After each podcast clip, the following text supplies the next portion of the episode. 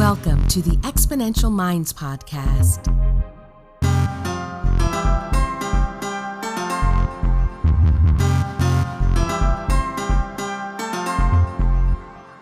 The research, development, launch, and growth of new technologies is creating incredible momentum in the modern world. Join futurist Nikolas Badminton as he talks with the innovators and the exponential minds that are tackling some of the biggest problems and creating solutions that are propelling humanity to the next level.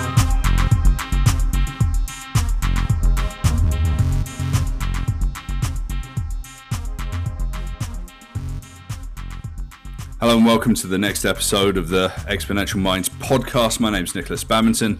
I'm a futurist that works with clients around the world looking at the next 5, 10, 20 plus years into the future to help them build more resilient futures today. And to, in today's episode, I'm incredibly excited to speak with someone I connected with a couple of years ago in South Korea when we were doing work together uh, for the United Nations Resilience Frontiers Initiative, and it's Loes Damhof. And Loes Damhof is a futures literacy expert. She designs, develops, and facilitates so called futures literacy labs, collective intelligence knowledge creation processes across the globe that challenge and raise fundamental questions on leadership, migration, climate change, and technology. In 2018, Loes and her team at Hanze uh, in the Netherlands uh, got rewarded with a UNESCO Chair on Futures Literacy for their work on researching the impact on futures literacy and the design principles of futures literacy interventions. And Loes, it's been a while since we've spoken. I'm incredibly excited to have this chat today. Thank you so much, Nikolas. I'm super excited as well to be here with you. yeah, and, yes. And, and you know, we, we met uh, and we met in South Korea. It was uh, I think like two years ago, almost uh, almost years in COVID years, right? Yeah, yeah, twenty years in COVID years. Um, but we, we were down there and we were working with Yusuf Nassif and his team, and it was really cool. And it was like you know this exciting week long process with hundred designers uh, getting together. But what, what I really like to do on this podcast is sort of get an idea about your journey of how you became sort of this futures literacy expert. And I mean, you're quite prominent in, in the academic community there, there in the Netherlands and obviously the world. So, so tell us how you got there. Well, I was uh, before I became uh, involved with future literacy, which was about like more than five years ago. Uh, I was um, I was a senior lecturer on 21st century skills, so I was already really thinking about what kind of skills the students need in today's and tomorrow's world in order to deal with uncertainty and to prepare them for a future that didn't exist. That was always my tagline. But then I always thought to myself, for the future that doesn't exist, I mean, no future exists. So what is actually what am right. I talking about?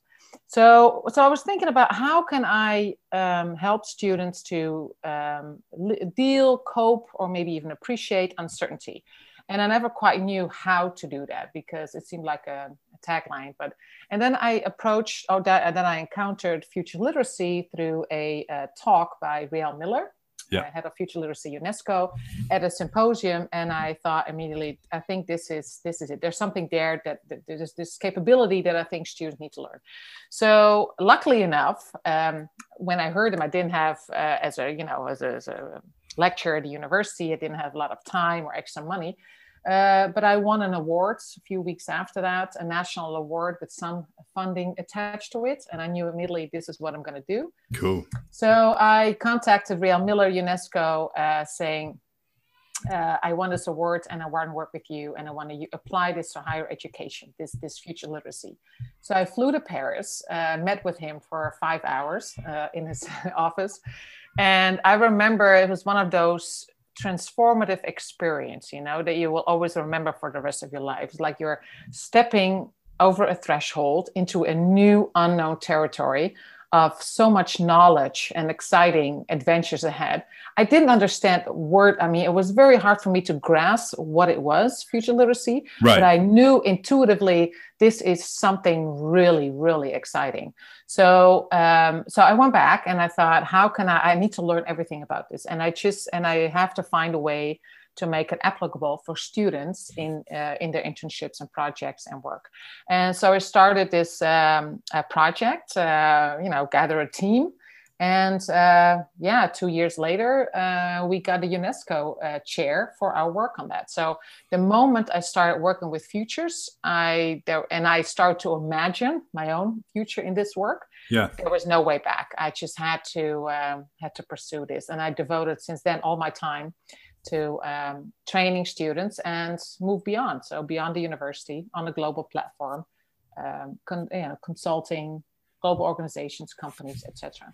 It's interesting, isn't it? How futures and foresight work feels like a calling. Like you get to a certain point in your in your career, and you might have been doing strategy or creative work. You might have been a mm-hmm. researcher. You might have been working in machine learning. I've chatted to tons of people in all these areas, and you wake up and you realize that everyone thinks about the future. Some people might only consider that you know planning their vacation for later in the year is is, is, is the extent of their futures, but some people are wondering, you know, what's going to happen to my children? You know, what's going to happen when I get older, right? So it's this this awakening, right?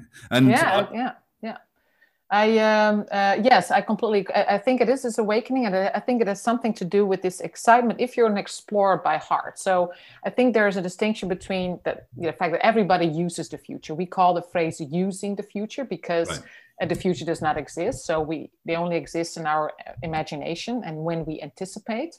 So when we're using her what we're actually doing by anticipating and imagining futures uh, we can use those images to re to rethink the present and you're saying you're, you're, ta- you're, saying that as well in your your intro is that uh, when we anticipate that has um, uh, we use our imagination but it has a profound impact on how we behave and think and act in the present right. so how can we have a get a better look you know kind of better understanding of how anticipation works and how we can use futures. So so since everybody's doing that when you're you just um, uh, babies do it as well right? When they start to cry they anticipate of being fed uh, but even you know organisms. So everybody's using the future.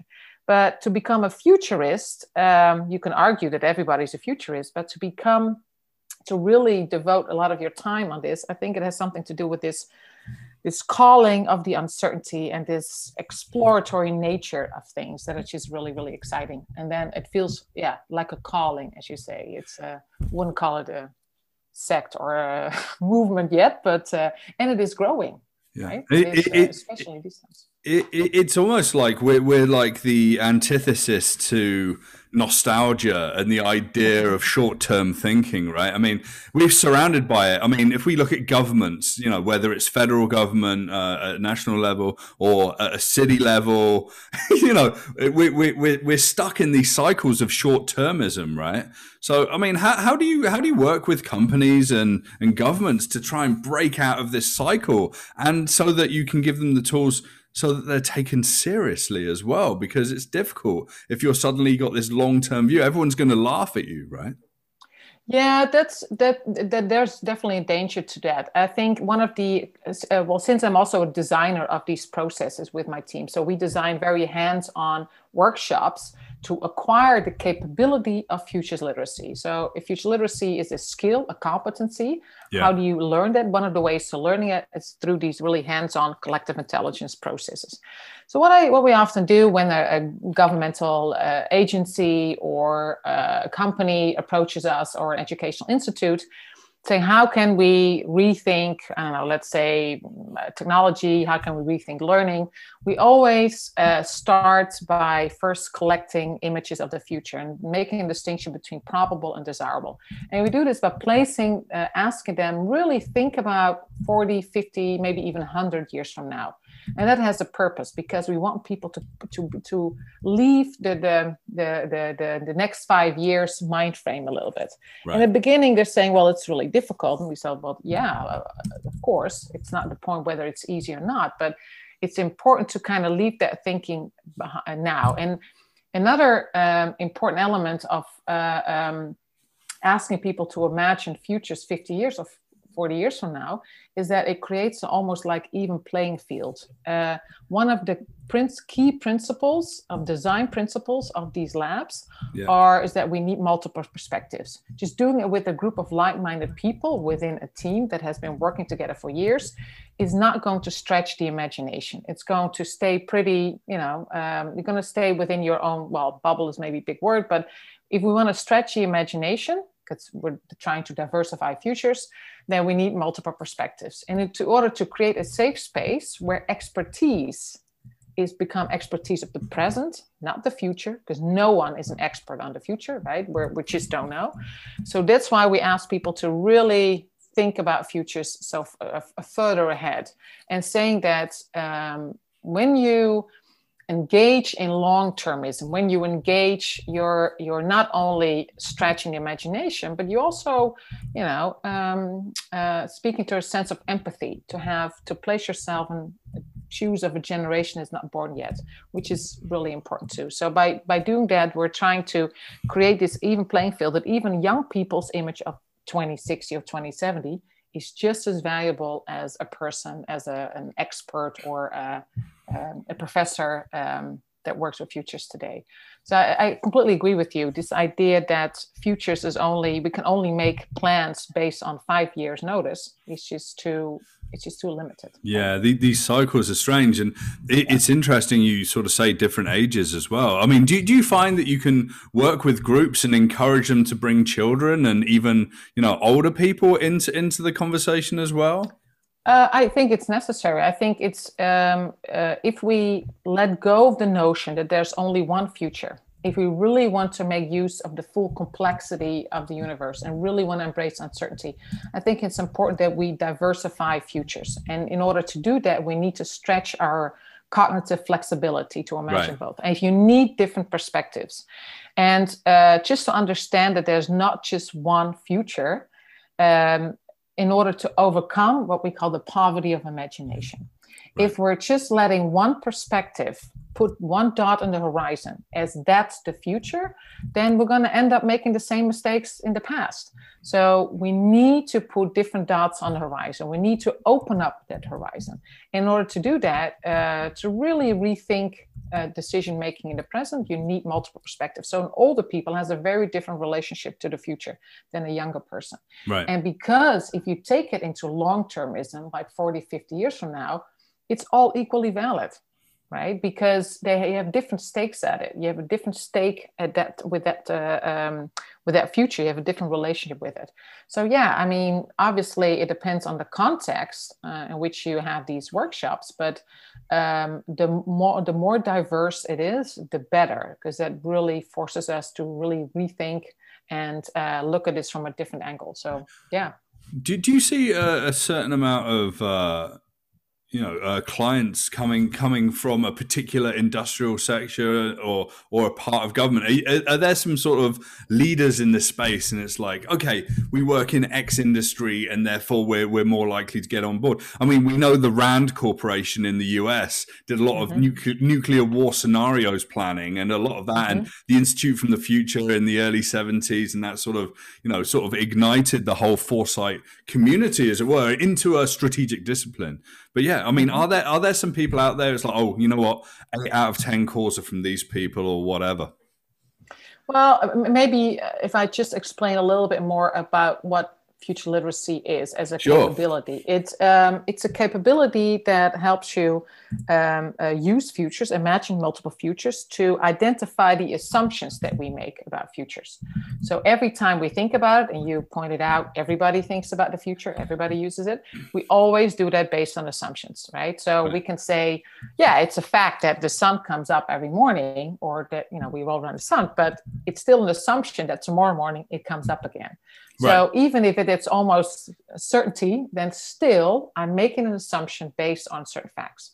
So um, if I look at my weather app and look at data, it's going to rain, it's going to freeze, and I'm taking an umbrella, put on a hat, that's a pretty safe, innocent bet to make based on an assumption.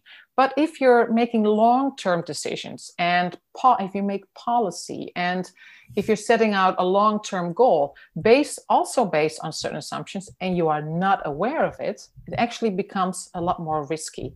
And that's why it's not about saying assumptions are wrong, it's just it's important to be aware of it. And that's why imagining even absurd futures, uh, a weird or even a dystopian future that you're you're gonna that you're writing about, is feels to people a little bit like a little bit of a gimmick. Like why why would I imagine all these multiple futures? It feels unrealistic. I would say it's unrealistic to imagine that there's only one or become attached to only one. So in certain industries, then yeah, that part, becoming aware of the assumptions that you make can sometimes be confrontational and even a little bit uncomfortable. But I think it's important because if we're just, if we're only extrapolating our, no, our knowledge of the present to the future and betting on that, I think we are overlooking the things that are really important to us. And we're overlooking the, the, the, know, the, even some of the weak signals, the things that we are sensing now around us that are emerging around us, but we're not seeing. We can't make sense of it because we're following one prediction or one uh, particular future image. And I think that is uh, risky. You know, when, when you engage clients and, and you sort of you, you bring them into a space, or whether that space is virtual these days during the pandemic, or whether it, it's a it's a real space, how do you get people to sort of warm up to the idea? How do you get people to shake off that that idea that they're sort of stuck in this, you know, in these confines and these constructs of you know policy and government expectations assumptions and whatever because you know to prime these people to to suddenly get into the exercises takes some time as well right oh absolutely. I think it's very important that you and you do this as well is that you do when you engage in the client. And again i work at a university so uh, most of my work is in educational institutes ngos and governments right? right. So there's few companies but that's mostly the work that we do it's really getting a sense of the context and building a relationship and building a relationship of trust. Um, if you're um, uh, working with an organization that has a stake in the future, for whether it's uh, Google, Microsoft, or the government uh, of the Ministry of Education in Vietnam, in whatever, whatever you're, you're betting or investing in something, it's important to understand the context of which you're operating in. So it's important to, to you know, create a safe space. And also saying that um, uh, before we entering, uh, um, you know, asking people to identify these assumptions that they have, to, you know, make it understand that everybody uses it. We do it all the time. And it's right. not wrong. But, you know, if we only bet on planning and preparation, then we are not developing our sense for emergence and our sense for the unpre- uh, uh, uh, um, uh, uncertainty and unpredictability. So I think creating a safe space is incredibly important, and that happens when you're also inviting other people, with uh, even get artists or um, you know just to say that this is a, a mental exercise. It's not meant to shock anybody or make you feel bad but understanding the context that's with any innovative practice. And you know this uh, uh, probably more than i do is that you're entering if you're working for a company that has a certain set of ways to challenge the status quo it takes time. And um, you know uh, and it's about building relationship and trust ultimately yeah. we learn in relationship to others yeah and it's interesting so I, I, I was sat on a stage and this was about four years ago and uh, uh, chatting about um, the future of policy and uh, there was a bunch of public administration folks here in Canada. And there was about 300 people in the crowd. And uh, there was a conversation about, you know, how do we spark innovation in our company and how do we, you know, how do we find those things that we, we can't necessarily see today? And I turned around to the audience and I said, how many, how many people in the room bring children into the boardroom to discuss right. new ideas? And one, one woman put her hand up at the front I was like, okay. I said, I want to ask another question. How many people in the room bring elders, you know, people that are retired, you know, not board board members or chairman or anything like into like design sessions and, you know, boardroom meetings? Yeah. Same woman put her hand up and I was like, Yeah. Okay, Yeah. can you tell me who you work for and what you do? She goes, Yeah, I work with uh, the First Nations in Canada. I work with the indigenous populations. Yeah. And, w- and we know that there's value in the thoughts of our children and the thoughts of our elders, especially because the perspectives they give are, are fresh based in experience and wisdom or based in in in sort of naivety that's hugely valuable and it's like it, there was like this spark that went off in the room. Um, I don't think anyone else were going away and inviting their kids into design sessions, which was a problem because you know we, we've created this unsafe environment within companies. But I mean, when we were doing some planning for this chat, you were talking about colonization of, of futures and ideas, and I think you know going from an indigenous idea of bringing everyone to the table and their idea as well about thinking about you know, seven generations ahead seventh generation futures. I think it was the iroquois and the haudenosaunee um, here in canada. They, they do that. They look ahead 175 200 years about the decisions they're making today right? I mean Yeah. how does yeah. that play into things and the idea of colonization? Because we hear that a lot in the foresight futures world Yeah, I think it's uh, uh, for me. It really speaks uh, uh, this idea that if you're if uh, that uh, overcoming poverty of imagination, right? If we do not stretch the imagination, that other people will feed us images of the future, and therefore are colonizing the future. right So um, there's this um, uh, Nigerian proverb that I like to quote, which is that unless we teach the lion how to speak, the hunting story will always glorify the hunter. And it's been taught by my friend Bayo Akomolafe, Yeah. um, poet, philosopher, activist. Uh, and what, what we often do is we're thinking, okay, so we need another perspective. So let's teach the lion how to speak. But then again, we're making a mistake because we're teaching the lion our capability. What uh, instead we should be doing is reconstruct the story altogether. So look at the narrative in itself. Who has started this narrative to begin with? Who placed that dot on the horizon? And are we really uh, are we really going to let a few people colonize our futures that are that is meant to be for all, right? So I think that is that is that is really important to understand that. Um, yes, different voices and different perspectives, but also have the courage to deconstruct and reconstruct certain narratives. And sometimes these narratives, Nikolas, are so they're so embodied in how we were brought up in our culture in our land and how we approach things Right. that sometimes talking about it like in a cognitive or verbal way is not enough you need body work or arts or even music to kind of let go of these uh, strongly held narratives and so yeah and even children's their creativity their playfulness to really challenge that because sometimes it's so in, ingrained in us that we it's hard to let go of so i think it's decolonizing futures are uh, extremely important from a diversity perspective and a belonging perspective but it's also really important to really come up with different ideas on how to deal with these times that we're in because as COVID has taught us anything, is that we cannot rely on the assumptions about continuity that we used to, right? And I see that people feel more uncertain now. Times have always been uncertain. It's not more uncertain than it was before COVID. It just feels more uncertain right because our assumptions about continuity are, are challenged. And um, uh, and I think yeah I, th- I think that kids uh, uh, uh, kids or elderly people all have a very fresh approach. I completely uh, agree with that, and that we should continue to you know uh, question uh, um, the status quo and question existing narratives. yeah. And It- yeah, It's really interesting as well. If we if we think about the decolonization of the futures, we're, we're almost saying like, here's a room of 400 people. That means that there's 400 futures, right? Um, Mhm. But very much, if, if if they don't organize into a way where there's ultimately fewer futures because of you know the way that the community operates and safety and equality, equity, even Mhm. you know, there's going to be absolute mayhem and chaos. So Mhm. I, I kind of wonder, you know, how far do you go with this, you know, the word futures, like plural, Yeah. and how far do you bring it back into something that's practical and applicable?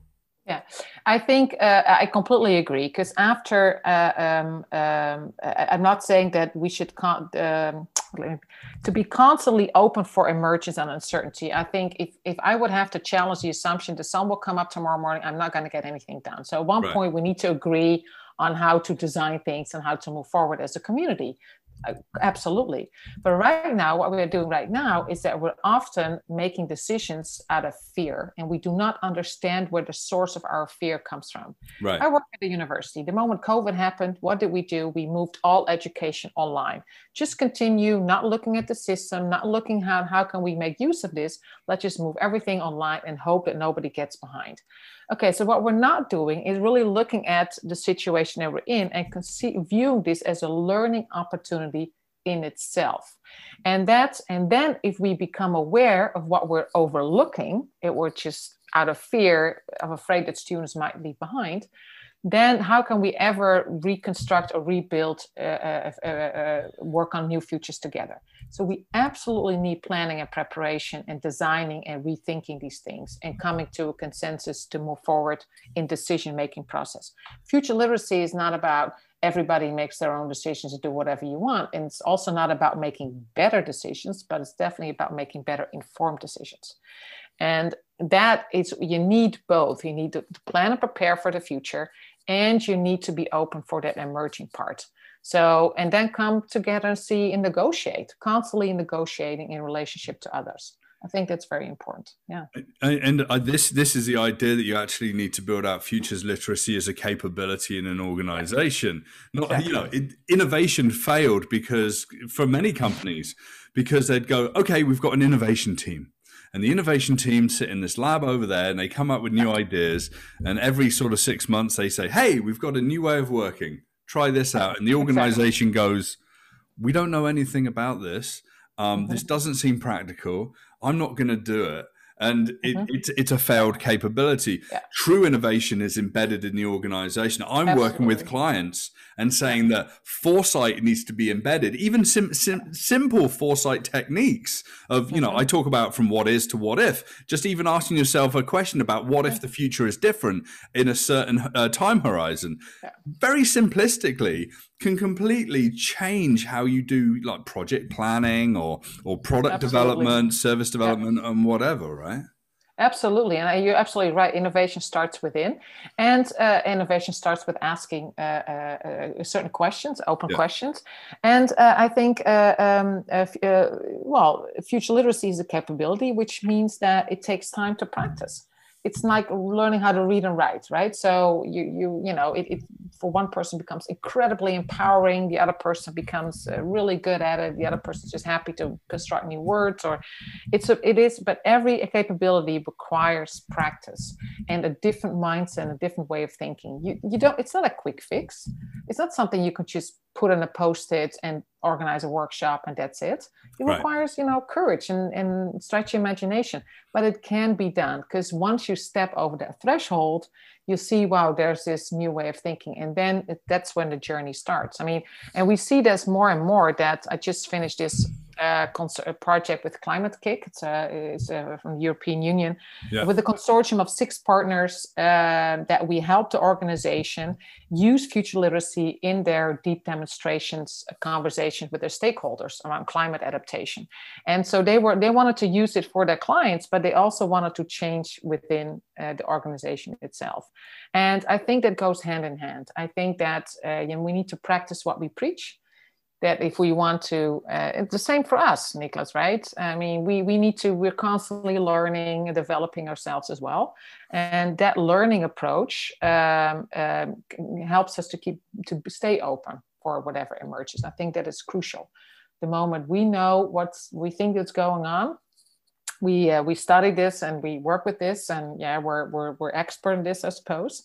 And at the same time we're constantly involving and learning as well yeah, and it, it seems like uh, it, it, seems like us as as as foresight um, practitioners and futurists and uh, educators, we're sort of outside of the normal world of work and the normal world of government. We're sort of these mm. like lone wolf capabilities that jump in, you know, try and shake things up and give people direction and counsel, and then leave. I mean, are we going to get to a world where like every company in the world is going to have a futurist? You know, actually on the payroll called a futurist. That's that's the way it's going to work. I mean, I I kind of wonder if it's going to happen like in the next 10 years or i just wonder if it's going to happen at all right Yeah, well, uh, uh, who knows? Yeah, we can't. Well, I, I, think what people see now, and I think COVID has really uh, done that, and we were, uh, uh and I am sure you agree with that, is that all of a sudden people realize, wow, um, you know, we this has really shaken us to the core. Right. Things is really are really different.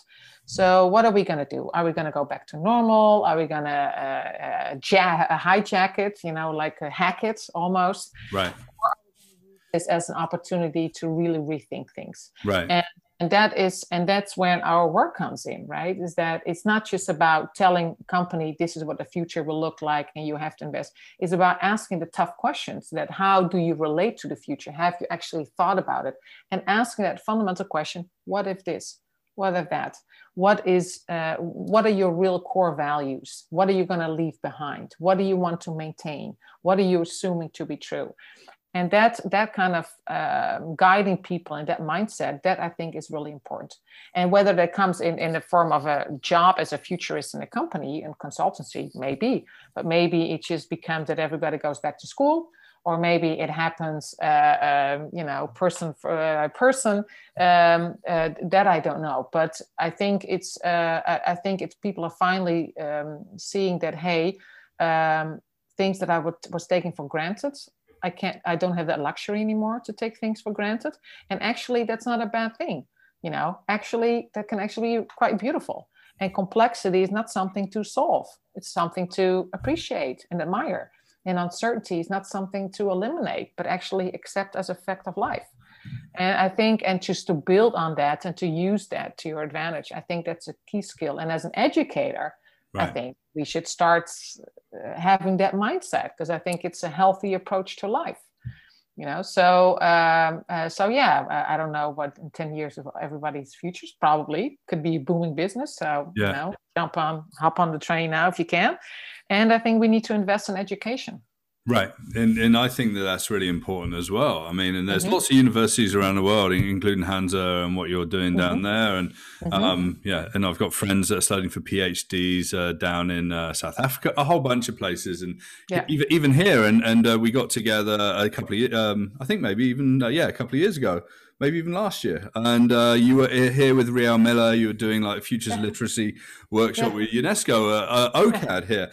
Um, there's something that I do want to talk about and it's the idea you know there's resistance to this as well you know mm-hmm. we, i mean we see it we see it a lot in america right we see that there's, it's, there's polarization you're you know left wing mm-hmm. or right wing and everyone's name mm-hmm. calling and people mm-hmm. want to see different futures and whatever right but like breaking through and going outside of just the realm of the us and looking at the world how does how does you know resistance and activism play a part of this? I mean, you were um, you you're talking about uh, maybe creating a project called the Emergence Academy and I really, yes. I, I, really want to get into this because I, I, I, call myself a futurist and an activist. I'm the guy that upsets people because the future's inconvenient for, for many of them, right? Or liberate them from from the, the shackles that they have around the jobs that they have, or just help them think differently. But like yeah. activism is the standing up and being having the courage to say what what you think is the right way to think. You know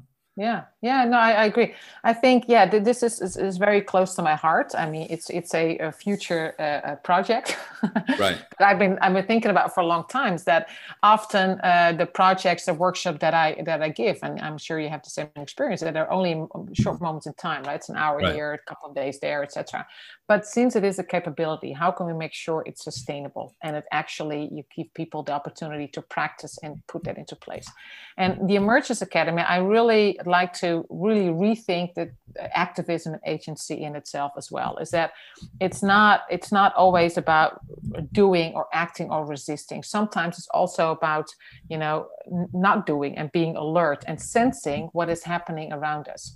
And uh, and often we we feel the need to act if we feel a sense of urgency. And i'm quoting my friend Bayo again that these are urgent times times let us slow down right. in order to speed up. But to really understand where our ideas of, of, of action come from do they come from fear of uncertainty or you know it's what is the source of that? So i wanted to create this this longer learning journey emerging learning journey where young activists or young students young leaders um, can practice this capability to really make use of all the emerging phenomena that is happening around us. And that uh, that yeah i think that a lot of polarization and things that we're concerned about are about very short-term narratives and about a, a sense of loss of, of identity and a, and, and, and, and a fear that comes from somewhere.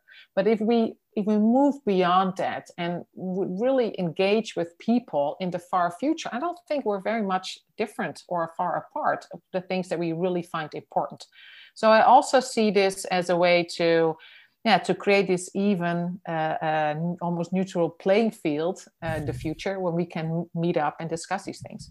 And I think it's important to create a sustainable learning, longing academy, a learning space yeah. for young people to practice this because we really need different ways of doing and different ways of thinking and uh, have the having the courage to do that. Now uh, you know um, uh, when these people i mean whatever's going to happen in the future I, I i don't know. I it's in my imagination but whatever's going to end up i don't think we should should be because of a lack of imagination and that's what i that's what i what i think is really important. So just to also rethink uh, yeah rethink activism that maybe activism is not always about uh, pushing forward but you know also staying in in the cracks or staying in, in the middle and just really sensing what is happening uh, happening now. And sometimes by pausing and slowing down especially in times of urgency gives us an opportunity to really rethink what we're doing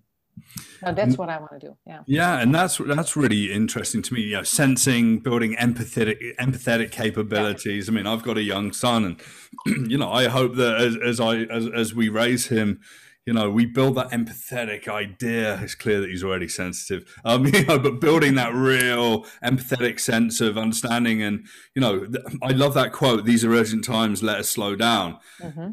I mean, I run at a million miles an hour. I get stuff done, and I, I think that that's pretty typical. And uh, you know, get the research done, do the report, deliver the report, whatever.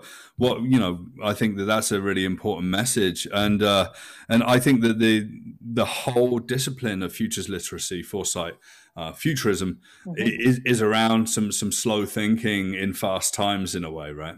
Yeah, exactly. Well, think about your, you had to rethink your own job, yeah. right? In the midst of COVID and you took it as an opportunity to, to, you know, to, yeah, to rethink uh, uh, um, your work and how you would do things and catch up and just in a way, this, this situation has forced us to slow down and just to, uh, you know, uh, uh, besides thinking beyond COVID is extremely important, but it's important because it gives us a sense of what we find very important.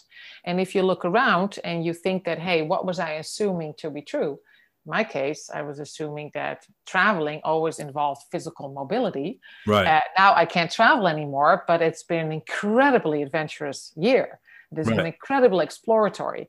And the biggest journey that I took was sitting in UNESCO's head office with Riel Miller, stepping over the threshold and exploring this incredible, you know, this this wild garden or guard jungle that I couldn't make sense out of.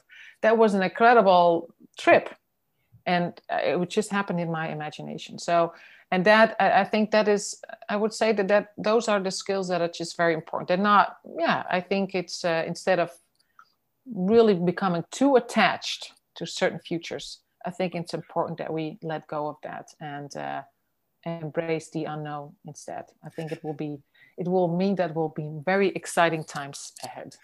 Well, exciting times ahead, Loes Damhof. It's been uh, fantastic catching up and to capture this conversation for the podcast as well.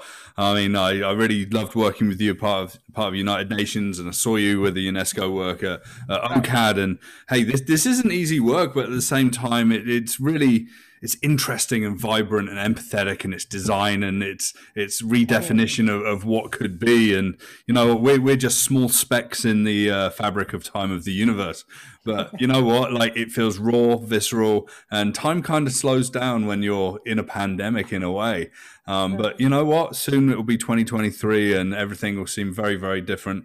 And we'll be having a beer somewhere in Holland, and it is going to be a good time. So, so Loes, yeah. I'd like to say thank you so much for your time today and uh, for, for joining us on the Exponential Minds podcast. Uh, can you uh, let us know uh, what, what what's next for you? What's happening? Well, what's uh, what's happening is uh, in a couple of weeks I'll be doing a future literacy lab for uh, the government of the United Arab Emirates on Wow. a very uh, high-end global uh, um, government leadership course. So that's really short term. But what's next? I will. I'm really excited about designing longer-term learning spaces for students to uh, require future literacy, and um, I'm slowly building uh, building that capability, and uh, okay, one by one, building the cap- capacity by building the capability. So, Yeah. And, and we'll put links in the description to where you can get uh, contact Loes, uh, find Yes. out a little bit more of her work at, at Hanze, and uh, yeah, if you want to go to training, we train professionals, teachers in house and just online. So uh, please, uh, yeah. We'll link to that. Loes, thank you so much. I'm going to chat to you way more often than we than we have been, uh, but but th- thanks very much. Thank you, Nikolas. It was a pleasure.